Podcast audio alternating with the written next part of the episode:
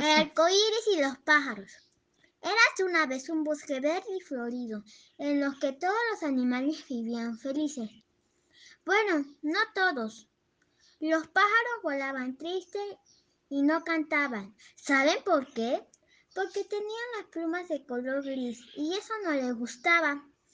Un día se reunieron todos los pájaros y dijeron, tenemos que arreglar esto. ¿Quién podrá dar color a nuestras plumas? Y un pajarito pequeño dijo, pues el sol, vamos a su casa. Y los pájaros fueron a, la casa del sol.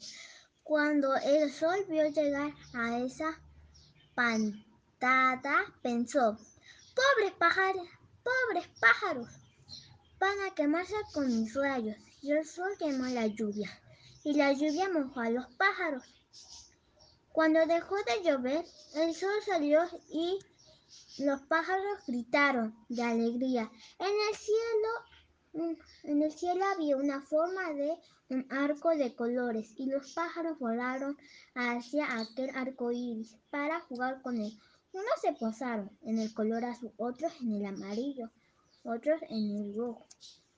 Estuvieron todo el día bañándose en el arco iris hasta que se hizo de noche. A la mañana siguiente, los pájaros despertaron, despertaron y vieron con sorpresa que sus plumas eran de color de colores rojas, verdes, azules.